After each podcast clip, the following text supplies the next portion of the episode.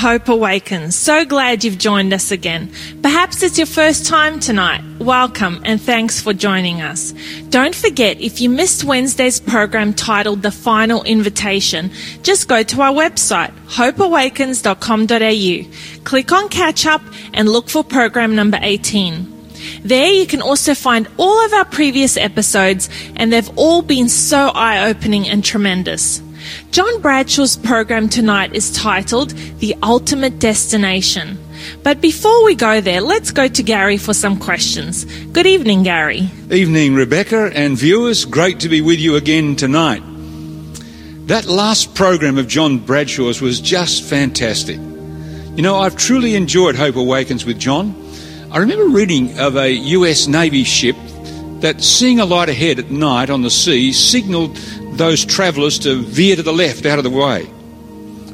no, said those ahead with that light. You, you must veer to the left. Well, the captain of the carrier signalled, No, you must change course or be run down. We're an aircraft carrier and I'm the captain. Move. Well, the response came back from the light ahead of them This is a lighthouse and I'm the keeper. Veer to the left now or suffer the consequences. Well, guess who moved? You know, to follow the instructions of our great God in this book is truly the only safe course in life. And that's what John's been trying to help us to do in this Hope Awakens series. Well, let's go to those questions that we have tonight. First question that uh, we have is this one Is the idea of the Trinity supported by Jesus? Well, that's a very important question indeed. You know, the Bible is plain in actual fact that there's only one God. Notice what the Bible says in Deuteronomy 6, verse 4. Hear, O Israel, the Lord our God, the Lord is one. Now, Jesus agreed with this when we go to Matthew chapter 28, verse 19. He said, Go therefore and make disciples of all the nations, baptizing them in the name of the Father, and of the Son, and of the Holy Spirit. You notice it says name singular, not plural. But that one God consists of Father, Son, and Holy Spirit. Which you see, why at creation, God said, then God said, let us make man in our image, according to our likeness. Now, of course, angels don't create. They're created beings. Only God creates. But he said, let us, plural, make man in our, plural again, our image. So this is where we see clearly the Bible certainly supports the idea of a trinity, a triune God. Question number two, is Jesus God and has he always existed? Well, that's another good question indeed. Firstly, when we go to John chapter 1, verse 1 and 2, it says, In the beginning was the Word, and the Word was with God, and the Word was God. He was in the beginning with God. All things were made through him, that's the Word, and without him nothing was made that was made. And the Word became flesh and dwelt among us. Now, clearly the Word was God, and the Word was said to be Jesus, the one who dwelt among us. Uh, he made everything, it says. Now, notice what it says in Exodus chapter 20, verse 11. For in six days the Lord made the heavens and the earth, the sea and all that is in them, and he rested the seventh day. Therefore, the Lord, capital L O R D, blessed the Sabbath day and hallowed it. Now, the word, when it's in capitals L O R D, is Jehovah, God Almighty, the I, I am. And that Lord, Jehovah, made the heavens and the earth in six days. Yet John says Jesus made everything. Everything. So clearly Jesus must also be Jehovah with his Father and the Holy Spirit. You see, when Jesus said to baptize in the name singular of the Father, Son, and Holy Spirit, he was referring to the sacred name of God. You know, when Moses was at the bush that wouldn't burn, you may remember the story. Notice the conversation between God and Moses, found in Exodus 3, verse 13 to 15. Then Moses said to God, Indeed, when I come to the children of Israel and say to them, The God of your fathers has sent me to you, and they say to me, What is his name? What shall I say to them? And God said to Moses, I am who I am. And he said, Thus you shall say to the children of Israel, I am has sent me to you. Moreover, God said to Moses, Thus you shall say to the children of Israel, The Lord God of your fathers, the God of Abraham, the God of Isaac, and the God of Jacob has sent me to you. This is my name forever, and this is my memorial to all generations. Now, the Lord, capital L O R D, or Jehovah, is I, I am, the eternal self existent one. And Jesus also claimed that. He said, I, I am the good shepherd in the Greek language. I, I am the way, the truth, and the life. I, I am the bread of life. And on his arrest, he said to his captors, Who are you looking for? They said, Jesus of Nazareth. And he said in the Greek language, I, I am. And they fell to the ground because this was God whose presence they were in. Now, question number three How can I avoid receiving the mark of the beast? Well, that's an excellent question indeed. The third angel's message about receiving the mark of the beast has the exact answer for us. The Bible says, Then a third angel followed them, saying with a loud voice, If anyone worships the beast and his image, and receives his mark on his forehead or on his hand, he himself shall also drink of the wine of the wrath of God. Here is, that means this calls for, here is the patience of the saints. Here are those who keep the commandments of God and the faith of Jesus. You see, in the end time events of this planet, all people are called to keep the commandments of God, which includes his seventh day Sabbath. How do you do that in the midst of death threats and economic boycotts? Answer through faith in Jesus. That is by leaning on Jesus, trusting in Him, throwing yourself on Him, accepting His death, His resurrection, and His intercession. You see, when we trust Jesus, we have forgiveness, we have eternal life, plus God writes His laws in our hearts and in our minds. And so we therefore follow Him because we love Him who first loved us so much. Now, I hope those answers help you this evening. But before we go back to Rebecca, I want to remind you of a great masterclass that starts in just over a week's time, both in Australia and in New Zealand. It's an amazing interactive Zoom masterclass called Secrets of the Future. As a participant, you're going to receive full colour study guides like these ones here, beautifully illustrated, something you'll be glad to have.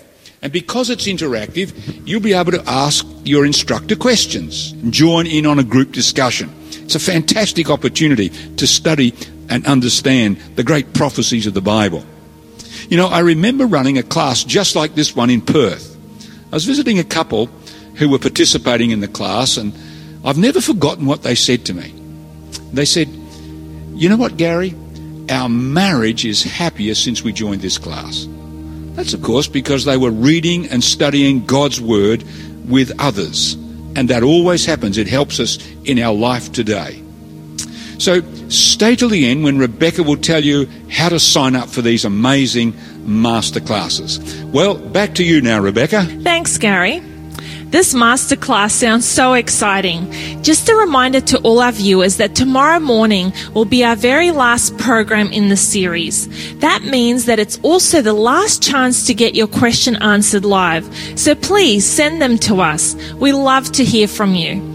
If we don't answer your questions on the program, someone will contact you with more information. Well, let's join John Bradshaw for the ultimate destination. Come on, let's pray now. Let's pray. Our Father in heaven, thank you that we can come to you now. We do so in the name of Jesus. Guide us in your word by your spirit. Tonight, speak to us. We ask you, we pray, we thank you. In Jesus' name, amen. A 17th century Spanish philosopher once said, God denied to men the faculty of flight so that they might lead a quiet and tranquil life. For if they knew how to fly, they would always be in perpetual danger. A man named Juan Caramuel Lobkowitz said that.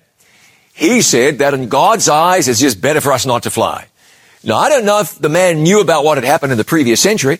It is thought by some that Leonardo da Vinci built an ornithopter, a machine with flapping wings, kind of resembled the anatomy of a bird. That man who painted the Mona Lisa, by the way, the Mona Lisa was painted on wood, not canvas. It's painted on a poplar plank, and it's only about this big. Anyway, that man, same man who painted the Last Supper, again, not a canvas, but a fresco, that man was quite a student of flight. Of course, he never flew. Now, it is said that a fellow named John Williams, who later became the Archbishop of York, attempted to fly by leaping off the wall of Conway Castle in northern Wales, which is about 20 miles in a straight line from Liverpool. This was in the late 1500s. He was just a kid. Apparently was wearing a long, billowing coat. But his daring leap did not meet with the success that he had hoped for, assuming that the story is factual. If it's not, then at least we've got good reason to warn our children to keep their feet on the ground. But later it was the Wright brothers, Wilbur and Orville, who did what had up to that point been impossible.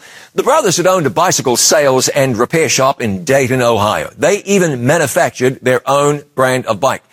It was December 17, 1903, when they became the first people to successfully fly a heavier than air airplane at Kitty Hawk or Kill Devil Hills on North Carolina's Outer Banks. Now, some contend it was a man named Richard Pearse who flew first, a little before the Wright brothers. But seeing as he's from New Zealand, my home country, you might accuse me of a little bias, but that's what they say. I believe them. But once people got flying, there was no stopping them. Only 24 years after the Wright brothers, Charles Lindbergh became the first person to fly non-stop across the Atlantic Ocean. Took him 33 and a half hours to fly from New York to Paris. Amelia Earhart became the first woman to pilot across the Atlantic just five years later. Jets flew first in 1939. Chuck Yeager flew faster than the speed of sound in 1947. Yuri Gagarin orbited the Earth in 1961. John Glenn, later Senator John Glenn, circled the Earth three times in 1962. Neil Armstrong became the first human to set foot on the moon in 1969. It was July the 20th. He took one small step for a man, one giant leap for mankind. But now, the space shuttle went up and came back numerous times. That's now old history. In fact, John Glenn went back into space in a space shuttle mission in 1998. Now rockets go up and they come back down. And now there's talk that astronauts will travel to Mars. Just how far is it going to go? I can tell you, it's going to go a lot further than Mars. John 14, we start in verse 1. Jesus said, let not your heart be troubled.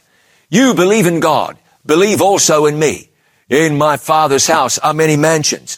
If it were not so, I would have told you. Then Jesus said, I go to prepare a place for you. And if I go and prepare a place for you, I will come again and receive you to myself, that where I am, there you may be also. So look at that. One day people are going to go to heaven. No, I've never seen it. I've never been there. I haven't seen photos of heaven. Even the Hubble telescope hasn't taken pictures of heaven. But millions and millions of people believe there's a heaven even though not one of us has been. We've never watched the heaven webcam online. All we have for the existence of heaven as far as evidence goes is what's written right here. Ink on paper in a book that we call the Bible. So is there really evidence that there's actually a heaven? Well, let's go to the Bible and find out what it says. John 6, 51, Jesus said, I am the living bread which came down from, you tell me, heaven. Jesus was convinced that heaven was a real place. And if Jesus was convinced, we can be convinced. No question. John the Baptist said, the kingdom of heaven is at hand. So he believed it too. Jesus used the word heaven about 18 times in the Sermon on the Mount. He referred to Matthew 10 and verse 32, or he said in Matthew 10, 32, my father who is in heaven. Mark 1, we read that a voice came from heaven. It said, you are my beloved son in whom I am well pleased. Angels reported there's a heaven. In Acts chapter 1, they say, men of Galilee, why do you stand gazing up into heaven? This same Jesus who was taken up from you into heaven will so come in like manner as you have seen him go into heaven. 20 of the New Testament's 27 books mention heaven. And the book of Revelation, right here in the back of the Bible, uses the word heaven 55 times or 56, depending on how you count. If there's actually no heaven, oh man, imagine the implications. That would mean this earth is all you have, so you better get what you can. Imagine that. Imagine now, if there is a heaven. Oh, now we're talking. That would mean there's something after this life, after this world. Let's go back to what Jesus said, something we saw before. He said, in my father's house, there are many mansions. I will come again and receive you to myself. He believed that there was a heaven. And he began that speech with the words, let not your heart be troubled. He knew that his disciples were living a difficult existence. They'd attached themselves to a man who was an outcast. They'd left their jobs to follow the man.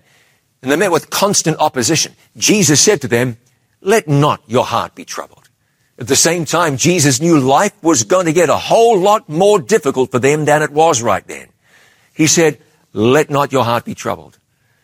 Friend, God is saying to you tonight, when you're facing difficult times, let not your heart be troubled. Even if you're badly affected by the pandemic, let not your heart be troubled. If you're facing job loss or economic trouble, his message is still the same. Let not your heart be troubled. Now, Jesus isn't saying your situation is nothing. He's not saying you shouldn't be bothered. He's not saying it's not a struggle. He's saying, let not your heart be troubled. You see, this is the assurance Jesus gives us. These are his words. He said, I am with you always, even to the end of the age. He said in Matthew chapter 11, come to me, all you who labor and are heavy laden, and I will give you rest. Take my yoke upon you and learn from me, for I am gentle and lowly in heart, and you will find rest for your souls. For my yoke is easy and my burden is light. And look at these words in Jeremiah chapter 29 verse 11. For I know the thoughts that I think toward you, says the Lord. Thoughts of peace and not of evil, to give you a future and a hope. And to whom did God speak those words? He spoke them to Israel when Israel was about to enter into Babylonian captivity. You're going away into oppression for seven decades and God says to you, I have these great thoughts towards you. Thoughts of peace. Thoughts about you having a great future. That's because that was what was on God's mind. Their hearts didn't need to be heavy. They could trust God. Those are God's thoughts to you right now, no matter what you're going through. Because God says, we're not done yet. Let not your heart be troubled. There is plenty ahead. The best is yet to come. Heaven is ahead. One day we're going to get out of this world. We're going to go to the only place that we can really call home. Well, wait, does this, does this really work? Is it for real? Or was Karl Marx right when he said that religion was the opium of the people? Marx was saying that faith in God provides only illusory happiness. He said that faith in God was harmful. Well, I'd love to be able to tell Karl Marx about this, but I can't because he's sleeping in a grave in Highgate Cemetery in North London. I'd love to be able to tell him that faith in God would provide eternal happiness, fulfillment in life. But Marx is dead. Meanwhile, God is alive and well. I got an email from a friend of mine battling cancer. He was in a real fight for his life. He said, this is what he said to me. There are few things in this world that you can count on. One of them is faith in God. The other is that Jesus died to save sinners. His life was slipping through his fingers. And he was able to say, it's alright because I've got eternity to look forward to. It's alright because the best is yet to come. It's alright because heaven awaits. One day we will enter into the land of the redeemed and we won't be thinking back on our hardships. We'll just say, Hallelujah. God was right. Jesus is our Savior. We're in the right place now and forever. Come on now, what do you say? You ought to be able to say amen. The fact is, the fact is we need help. Human beings are broken. You know, you read about people, even Christians, who fall. It's sad. It's a shame. But we mustn't make the mistake of pointing the finger and being terribly critical because there but for the grace of God go we. And God says he can save the weak. Through Jesus there is hope for you. Did you know that? Jesus didn't even come into the world to save the strong. He didn't come to save the good. He came to save sinners, the broken, the faulty, the failing, the weak. The apostle Paul prayed once that God, actually it wasn't once, he prayed that God would re- relieve a serious burden. He prayed, he said three times. And then God spoke to him. 2 Corinthians 12, 9. And he said, my grace is sufficient for you. For my strength is made perfect. Don't miss this. My strength is made perfect in weakness. Do you like that? Jesus came to save the weak. If you want to go to heaven, all you have to do is be weak. Too many people are trying to be good enough, strong enough. They're trying to be deserving enough without realizing they're just trying to get water to run uphill, trying to fly like that young boy who evidently leaped off the castle wall. Here's what God offers us. Let's look at the experience of Paul. He said this in Philippians chapter 3. For we have no confidence in the flesh. There were people in Paul's day, a lot of them, who wanted to include works of the flesh into the work of salvation. Specifically at that time, old Jewish rites such as circumcision. Paul says, no, nothing like that needs to come into the plan of salvation. We don't trust in the flesh. And not just circumcision, but anything I can do that I think would contribute to my own salvation anything I can do to make myself good enough for salvation. Anything I can do to earn salvation in any way. Have confidence in the flesh like that. But then Paul says, though I might also have confidence in the flesh. If anyone else thinks he may have confidence in the flesh, I more so. So why would Paul say that if anyone has anything to brag about, to recommend to God that he has more so.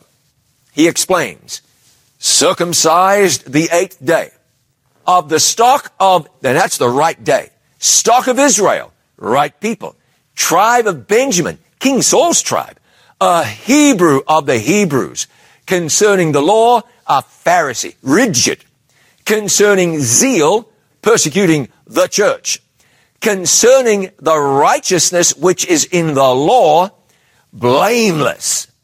Not many people get to say that they are blameless concerning the requirements of the law. The laws that Paul had to follow back then, they were rigid. They were many. They were demanding. But he's able to say, I am blameless when it comes to the law.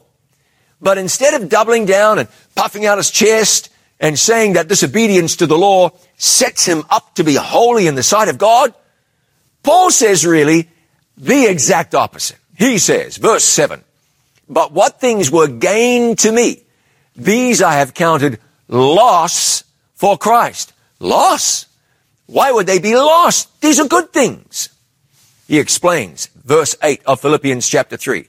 Yet indeed I also count all things loss for the excellence of the knowledge of Christ Jesus my Lord, for whom I have suffered the loss of all things and count them as rubbish that I may gain Christ. His accomplishments, he said, rubbish. In some versions of the Bible, dung. Without Christ, he said, all of his goodness was not worth mentioning. And here is where Paul states his great desire. Verse 9. And be found in him not having my own righteousness, which is from the law, but that which is through faith in Christ, the righteousness which is from God by faith. Now, this is transformational. You want to go to heaven? This is where the rubber meets the road. This is where a life changes. Paul says, I don't want my own righteousness, which is all I can get by myself and by my obedience. He says, I want the righteousness I get through faith in Christ, the righteousness of God, which I get by faith. Now let's think about that because that's some remarkable righteousness. Paul says you may receive the righteousness of God. That is astonishing. Imagine being filled with that righteousness. Imagine being covered by that righteousness. The fact is, it's the only righteousness you can have if you want to go to heaven. If you want everlasting life. It's the only righteousness that will qualify you for heaven. The righteousness of God. And you can have it. Easy. How? Here it is. By faith. God will give you His own righteousness. That's how the plan of salvation works. You come to God through faith in Jesus. When God takes away your sin, He gives you His righteousness and you receive it by faith, by believing, trusting. And what then? This is Philippians 3 starting in verse 10. Paul said, that I may know him and the power of his resurrection and the fellowship of his sufferings being conformed to his death, if by any means I may attain to the resurrection from the dead.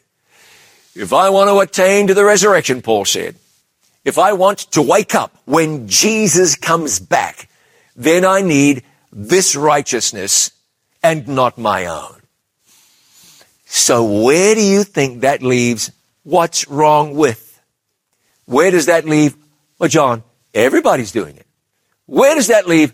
I don't see the problem with whatever. That just disappears. Because now you're saying, I want to simply surrender my life to Jesus. And what's the alternative? You see, someone's going to occupy the throne of your heart. It'll be either you or Jesus. And if it's you, well, you know who it really is. Now, one thing that you cannot afford to factor out of this is growth. You see, people will see flaws in their Christian experience and far too often conclude that the presence of imperfections, the presence of mistakes means that they're not really Christians. Now, more than likely that's not the case. It may just be that you are growing. Let yourself grow. Yes, you might be a little impatient with your spiritual growth. That might not be all bad, but you have to grow.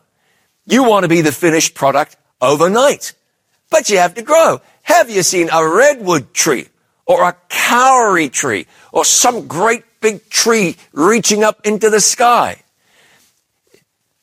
They start off little, but before long, they're less little.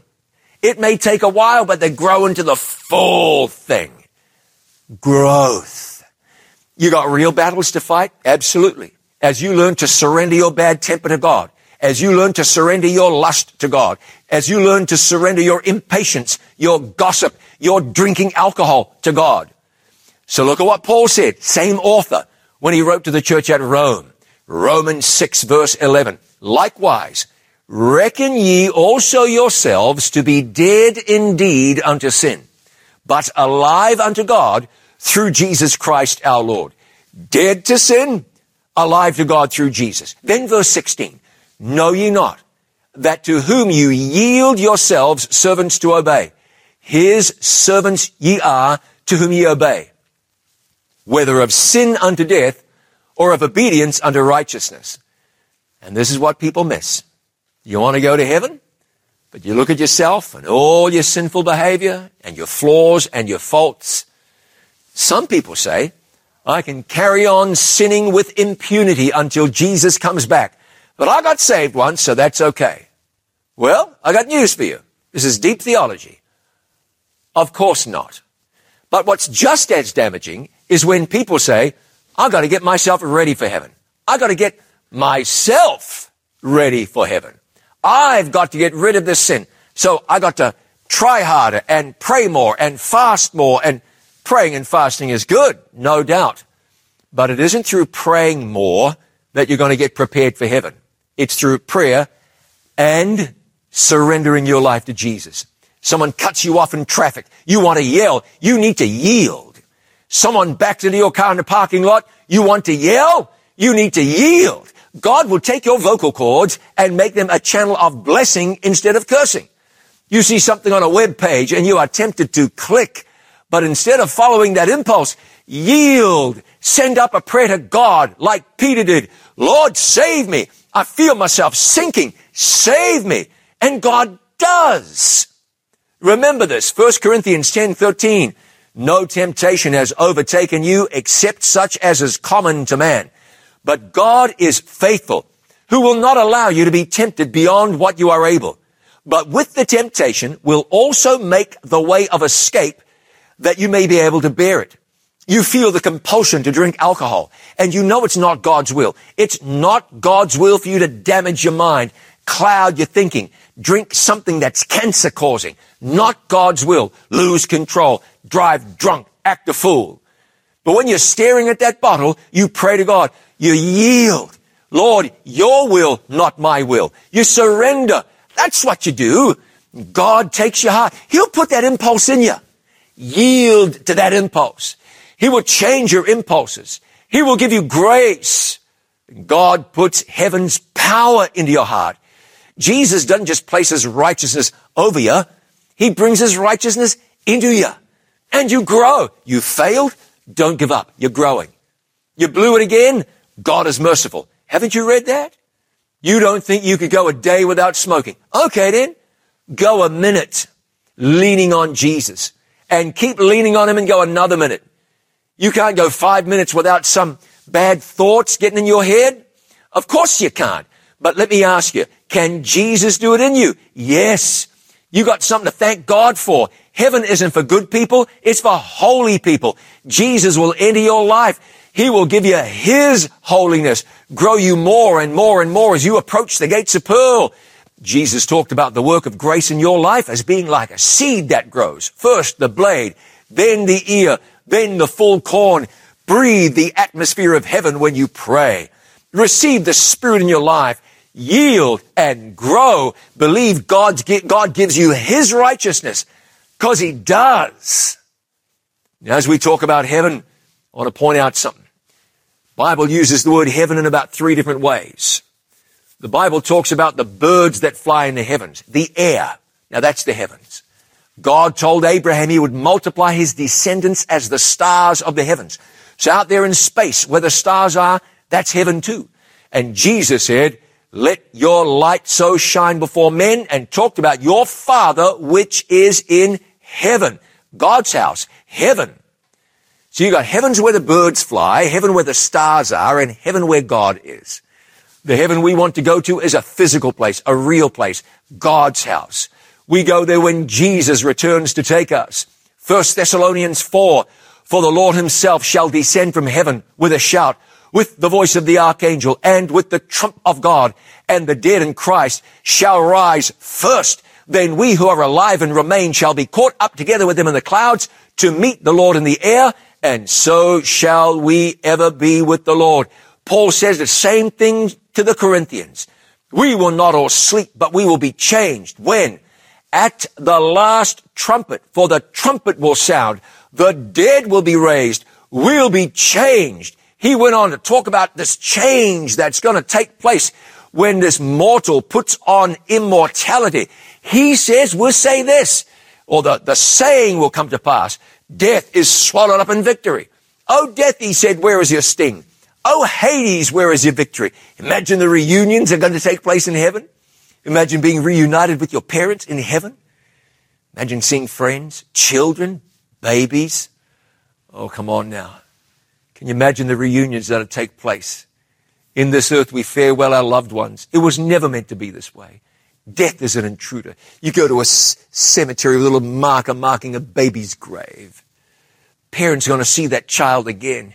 The grandparents who died, you hardly knew them, you see them again. Life doesn't end here in this world. If you have Jesus, there's an eternity stretching before us, a heaven to enjoy. What a reunion. Bible says the dead will rise up. Thank God for that.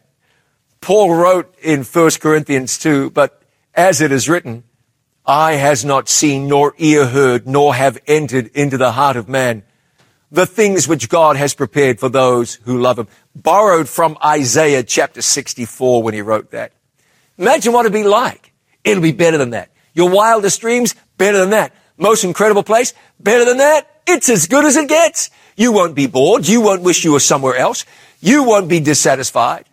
It'll be created for your benefit, your blessing, your joy. Try, but you can't imagine how good it'll be. Better than the best vacation. Better than your dream home. Better than anything you've seen. And John saw it. Revelation 4 verse 1.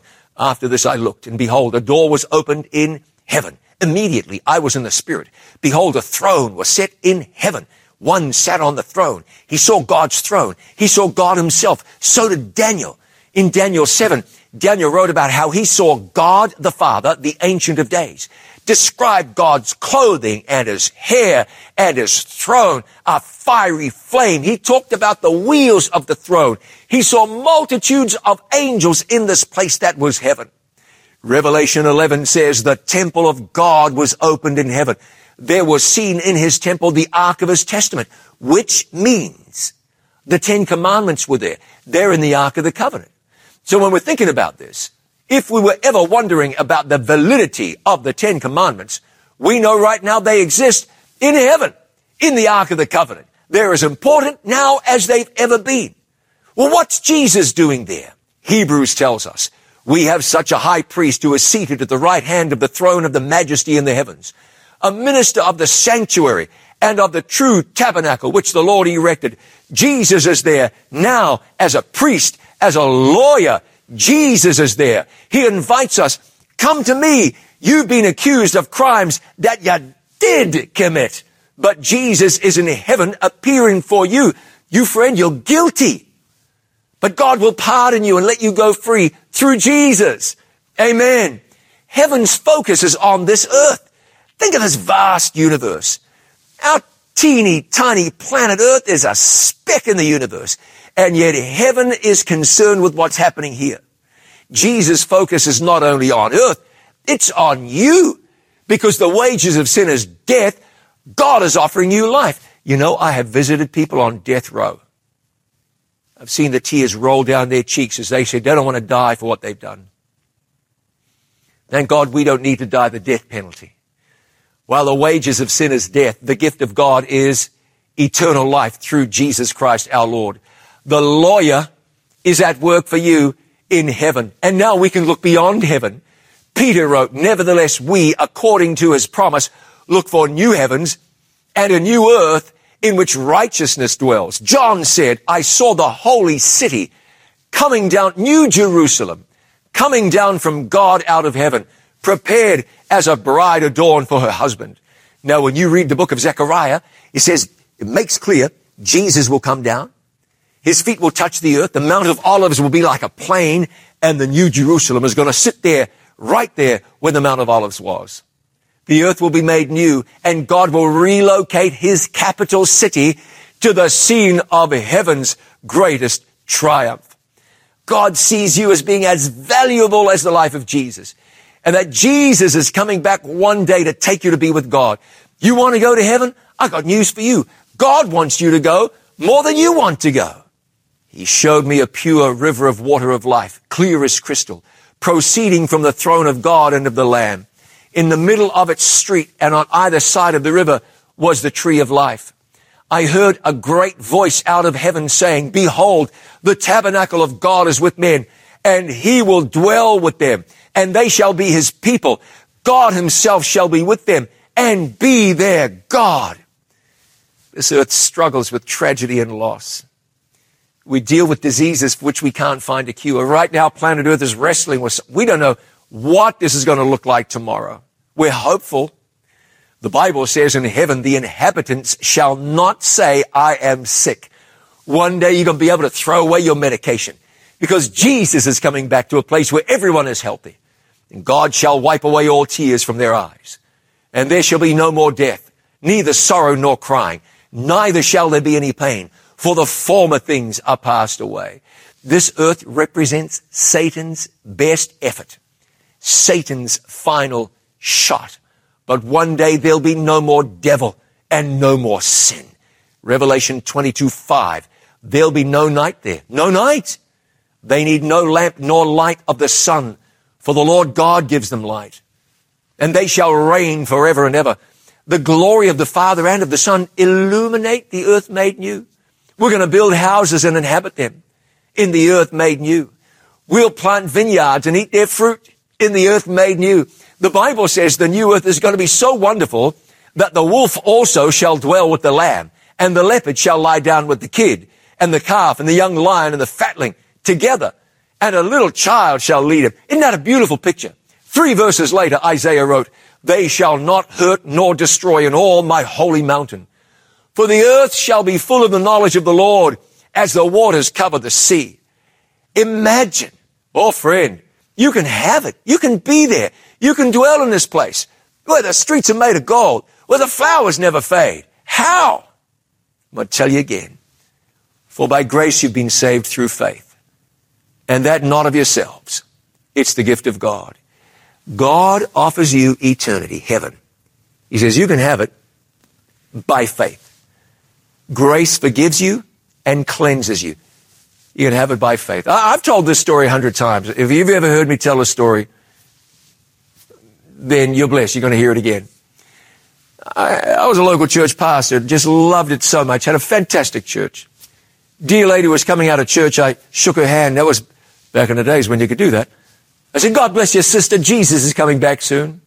And she looked up as she was holding my hand and she said, Pastor, I hope I'll be ready. I gave her my most serious pastor look, the most serious one I could muster up. And she said, have I said something wrong? And I said, yes. I said to the next person in line, wait, don't move. I've got to deal with some business here. We stepped out of line and I said, um, what did you say? She said, Am I in trouble? I said, You might be. Did you say that you hope to be ready when Jesus comes back? Oh, yes. Shouldn't I? I said, No. You shouldn't hope to be ready when Jesus comes back. Well, now, she didn't quite know what to think, and I said, You should believe that you'll be ready when Jesus comes back. I said, Have you accepted Jesus as your Lord and Savior? Yes. Have you repented of your sins? She said, Yes. I said, Do you love God? Yes. You've accepted Jesus? Sure. Have you changed your mind? She said, No. I said, Neither has he. Don't hope anymore. You believe. Know that when Jesus comes back, your feet will leave the ground. Know that when Jesus comes back, he will call you up. Know that in heaven tonight there is a mansion and there is a beautiful nameplate on a door with your name written on it. Don't hope. Or friend, you gotta believe. If you've accepted Jesus as your Lord and Savior, don't wonder, will I ever be in heaven? Thank God. Thank you, Lord, that I'll be in heaven. I'm not hoping. I'm believing. Revelation 22, 14. Blessed are they that do his commandments, that they may have right to the tree of life and may enter in through the gates into the city. We are going to that land. We got to go together. A few decades back, a Soviet cosmonaut traveled up into space. He said, I flew up here into the heavens and I did not see God. Well, one day we are going up through the heavens and we're going to see Jesus and we are going to say, I am in my father's house. You know, the Egyptians, when they buried their pharaohs in the pyramids, they prepared them for the afterlife. They believed where they were going, they were going to go on living. When they found King Tut's tomb, they found flowers and chairs and all manner of things. It was thought he would need that in the afterlife. Let me tell you something for nothing. Where we are going, we'll need none of that. And I say, thank God, we go to our Father's house up there. We'll spend time in heaven above We'll be brought down here to the new earth with the redeemed throughout eternity's ceaseless ages. Jesus is coming back soon. And there's a place for you right now in your Father's heart, right now. There's a place for you in heaven right now. In my Father's house, there are many mansions. Claim yours right now. Heaven is for real. After heaven, we come back to the earth made new. Hard to imagine how wonderful it'll be. Reality, not a myth. A real place. You want to be there. I want to see you there. You want to be there? You want to go? It's a matter of faith. God bought your ticket. Jesus died on the cross so that you might be there with him. Now faith in Jesus lays hold on the precious gift. You say, that gift is mine. I believe it. Jesus come into my heart. He changed your life. We're looking up by faith now, not wondering, not trembling. We have certainty. Jesus is coming back for you soon. If you're willing to go, we'll all go one day together. What a day. A couple of years ago, I was in Guatemala. We traveled to a place where a volcano had just erupted and killed hundreds of people. Hundreds, maybe thousands. I met Rosa. Rosa was a volunteer whose role was to warn people to flee from volcanic activity. She told me with tears streaming down her face that in house after house, people said, all we're going to do is lock the doors, wait the volcano out. So many people died who knew that the volcano was erupting and that danger was headed their way. They died simply because they didn't move when they had the opportunity. Friend, right now is that time. The end of the world is coming. What's taking place all around us shows us prophecy is fulfilling. Where are you standing? Are you willing to move? Rosa wept. She appealed to people. She would go to house after house. You gotta go. You can see the smoke. They say it's gonna go. You gotta run. Come to safety. Everyone could have been saved if only they'd moved. Jesus says, I'm coming back soon. Would you run to safety? I tell you where safety is. It's in the heart of Jesus. It's in looking towards heaven and saying, I accept Jesus as my Lord and Savior. I've got to give you the opportunity to tell God you're serious. You want to go to heaven. Wow, what a hope for those who put their trust in Jesus. That was just absolutely amazing. You know, I thank God for this book. It's just so rock solid with practical living, hope for the future, and how to have eternity. Now, John wants to give you the opportunity tonight to make a decision to spend eternity with Jesus. Now, we want to get a decision card again into your hands tonight, and we're going to do that by our mobile phones. So get out your phone, and here's what I want you to do take your phone and text tonight's code word Jesus. If you're in Australia, text Jesus to 0428 833 386. If you're in New Zealand, text Jesus to 875. Again, if you're in Australia, text Jesus to 0428 833 386. Or if you're in New Zealand, text Jesus to 875. Now you're going to get a link from us which will take you to a decision card on your phone where it's going to ask you for some details on just how we can connect with you to help you. But at the bottom of the card, you'll find two questions which I want to take you through right now. Make your response just by ticking the boxes that you see below. Number one, I want to follow Jesus and give my life to Him in baptism. Check number one if that's your decision. You will never be as happy as when you follow Jesus and walk with Him, accept Him by faith, baptism of faith. Number two, I'd like to be rebaptized. Perhaps you've wandered away and or learned significant new truth and you want to be rebaptized. Check number two. Or if you have some questions, please enter them in the text box that's provided. And make sure you put your first and your last name and your email address and your phone number so we can help you with that decisions that you've made. And then click submit. But let's right now, before we go back to Rebecca, pray together. Father, thank you so much for what you're preparing for those who put their trust in you. May tonight we say yes if we've not yet made that decision. May right now we do that. Thank you for loving us. Guide us and lead us and bless us and keep us in Jesus' name. Amen. Well, Rebecca, how can our viewers get tonight's study guides and how can they connect with this amazing uh, masterclass on secrets of the future. Thanks, Gary. That was a terrific program. Now, as Gary has said, you don't want to miss out on being part of this masterclass, Secrets of the Future. So make sure you've enrolled. To get enrolled, go to hopechannel.com forward slash masterclass and click on Secrets of the Future from the masterclass list and follow the instructions.